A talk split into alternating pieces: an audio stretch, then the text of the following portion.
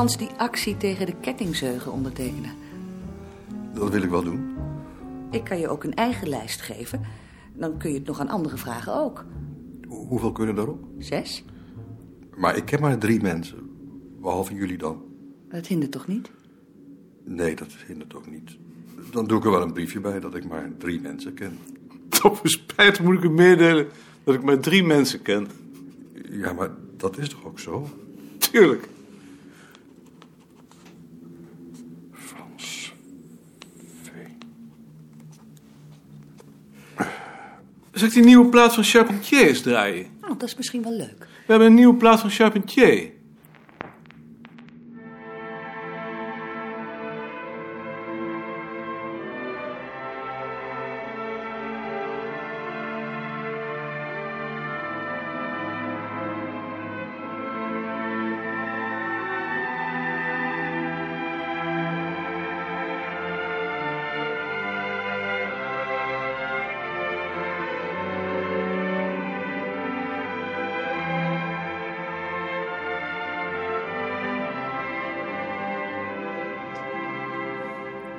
Ga maar weer eens.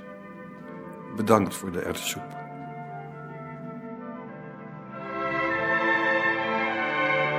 Het is minder koud. Het valt mee. Tot ziens. Tot ziens!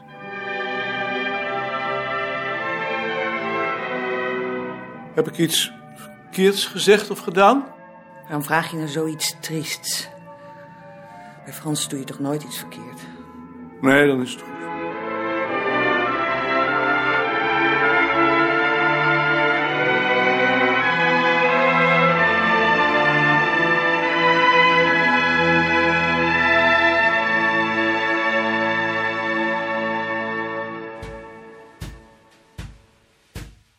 Hij liep door tot de kerk, keerde weer terug naar de Valkstraat en stelde aan het eind van de straat vast dat het hek, in strijd met de aanwijzingen in de convocatie, gesloten was.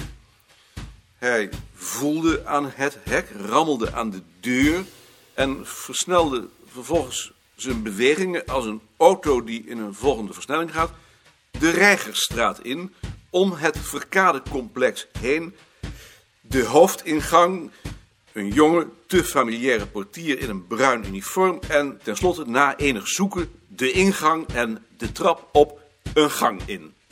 Links, achter ramen, was een kantine, rechts een fabriekshal. Een eh, werkster, een oude vrouw met een vermoeid gezicht, vroeg waar hij moest zijn. In de ontvangstkamer. Toen ze hem de weg wees, zag hij dat de wc tegenover de fabriekshal was en nam daar nota van voor het geval die nog nodig zou zijn. Door de glazen wand zag hij de arbeiders en arbeidsters aan het werk. In blauwe, gestreepte jassen met witte petten. Zo te zien veel gastarbeiders. Het glas dempte het lawaai enigszins. Het werd luider toen een van de gastarbeiders een deur uitkwam en overstak naar de wc.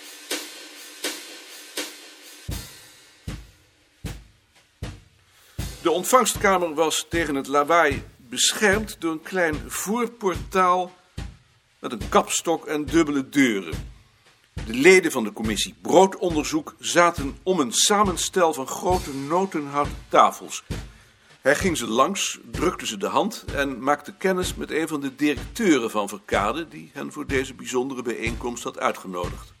Die heette hen welkom, zei dat hij het als een eer beschouwde hen te ontvangen en onderstreepte het belang van het onderzoek.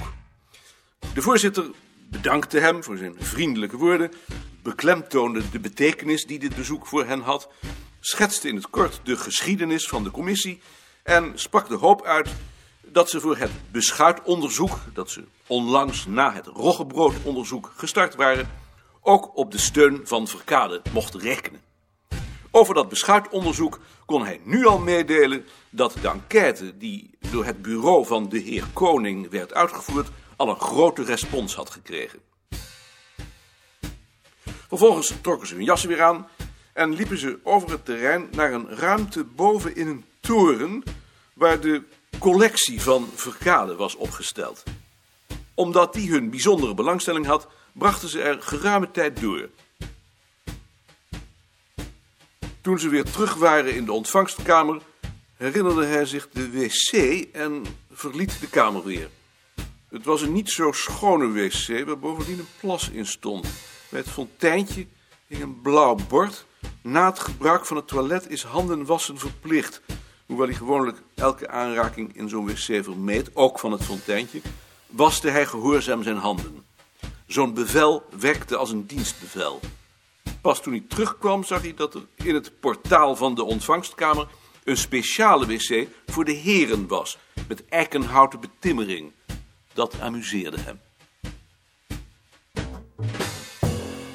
Ik heet u allen hartelijk welkom bij deze vergadering van de Wetenschapscommissie. En dan in het bijzonder de heer Vreeburg, die hier voor het eerst is. Ik hoop op een vruchtbare samenwerking in het belang van het AP Beerta Instituut.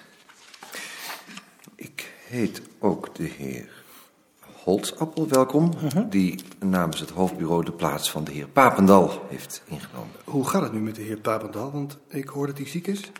Het gaat nu wel weer wat beter. Hm? Maar de verwachting is toch wel dat hij volledig zal worden afgekeurd. Hm? Ja, wat heeft Papendal, als ik het vragen mag? Last van zijn rug. Hm?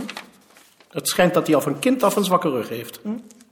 Doet u hem onze groeten als u hem ziet. En wenst u hem van harte beterschap. Of moeten we misschien iets sturen als commissie? Dat is niet nodig. Doet u hem dan de groeten. Dan hebben we de opening dus gehad. Ehm, dan dus nu de notulen van de vorige vergadering. Heeft iemand van u misschien een opmerking over de notulen van de vorige vergadering? Wel een opmerking naar aanleiding van de notulen. Nee, eerst over de notulen. Onder punt 3 wordt achter een door mij uitgegeven bundel vermeld dat hij in druk is, maar hij is inmiddels verschenen. Maar toen was hij dus nog in druk. Toen nog wel. Eh, Wat doen we daarmee? Het kan geschrapt. Wij zullen het schrappen. Dank u. En het moet niet monumentaal Germanier historique, maar historica zijn. Dat had ik ook genoteerd. Eh, heeft u dat, meneer Muller? Ja, ik heb het. Verder niemand iets? Dan zijn de notulen dus goedgekeurd. Maar meneer Goslinga had nog iets naar aanleiding van de notulen. Ja, meneer de voorzitter. In de notulen is sprake van een vervolg op de zelfevaluatie. Eh, Kan, kan de directeur ook meedelen hoe het daarmee staat? Is dat over een blaasker? Dat is in overleg met het hoofdbureau op een zacht pitje gezet. Maar dat standpunt is niet officieel. Hm? Nee, het is niet officieel. Ja, zou het toch niet verstandig zijn? Ik, ja, ik bedoel, is het niet verstandiger om het departement in deze tijd van bezuiniging niet noordeloos te bruskeren? Ik heb de indruk dat het departement zijn belangstelling verloren heeft. Alle aandacht is nu gericht op het efficiency-onderzoek. Toch lijkt me goed, voorzitter, dat de directeur hierop patent blijft. We kunnen op het ogenblik niet voorzichtig genoeg zijn. Ik zal er attent op zijn. Bent u dan tevreden? Ja, dan ben ik tevreden. Eh, Dan hebben we dat dus ook afgehandeld. Dan eh, eh, krijgen we nu dus. eh,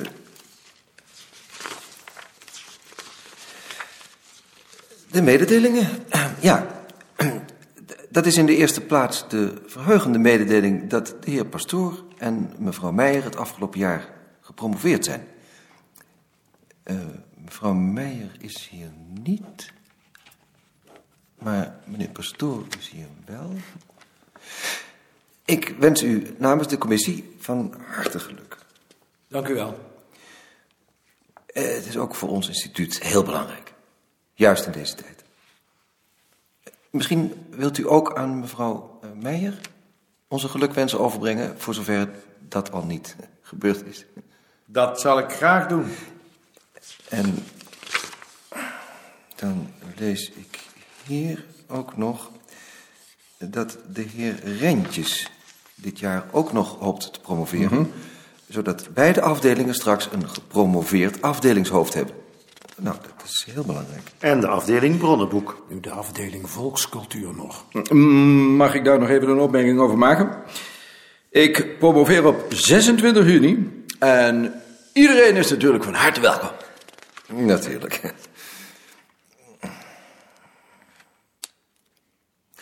En dan lees ik hier ook nog dat eh, mevrouw Bavelaar en meneer Asjes om gezondheidsredenen de dienst verlaten hebben. Is toch niet ernstig, hoop ik? Niet ernstig, maar wel zo dat dit voor beide de beste oplossing was. Dus niet levensbedreigend? Niet levensbedreigend. Nou, gelukkig. Dat stelt me dan gerust. Ehm, eh, dan nu het jaarverslag van de afdeling Volkscultuur. Wie mag ik daarover het woord geven? Eh, voorzitter? Meneer Goslinga. Ja, meneer de voorzitter. Ik heb het jaarverslag van de heer Koning met veel aandacht gelezen... en ik ben onder de indruk van het vele werk dat op zijn afdeling wordt verzet. Maar ik heb toch wel wat vraagtekens bij de onderlinge samenhang van de verschillende projecten. Eh, Ik ben mij er natuurlijk van bewust dat het werkterrein dat de heer Koning bestrijkt groot is... en dat hij maar weinig mensen tot zijn beschikking heeft... Maar juist daarom had ik graag wat meer gehoord over de gemeenschappelijke doelstelling en over een eventuele prioriteitsstelling. Maar Misschien dat de heer Koning daarover nog wat nadere bijzonderheden kan verstrekken. Samenhang. Mag ik daar eerst iets over zeggen, voorzitter? Ik dacht dat meneer Koning daar nu juist zijn artikel over de geschiedenis en samenhang voor had geschreven. En ik mag toch veronderstellen dat collega Goslinga daarvan op de hoogte is. Meneer Goslinga. Ja, nou ja, aan dat artikel dacht ik nu juist, hè, voorzitter. Ik heb daar ook veel bewondering voor, maar wat de heer Koning daar doet, dat is de ontstaansgeschiedenis van zijn projecten schetsen. En wat ik zo graag zou willen horen, is de motivering die aan die keuze ten grondslag ligt. Eh, Kunt u daar iets meer over zeggen? Of is dat misschien iets voor een andere keer? Eh, ik wil daar wel iets over zeggen, maar ik denk dat de heer Goslinga het antwoord al kent. We hebben niet alleen een groot werkterrein en een betrekkelijk klein aantal mensen. We hebben ook te maken met een vak dat sinds een jaar of tien in beweging is. Waarin allerlei richtingen bestaan en waarvan wij in Nederland de enige vertegenwoordigers zijn.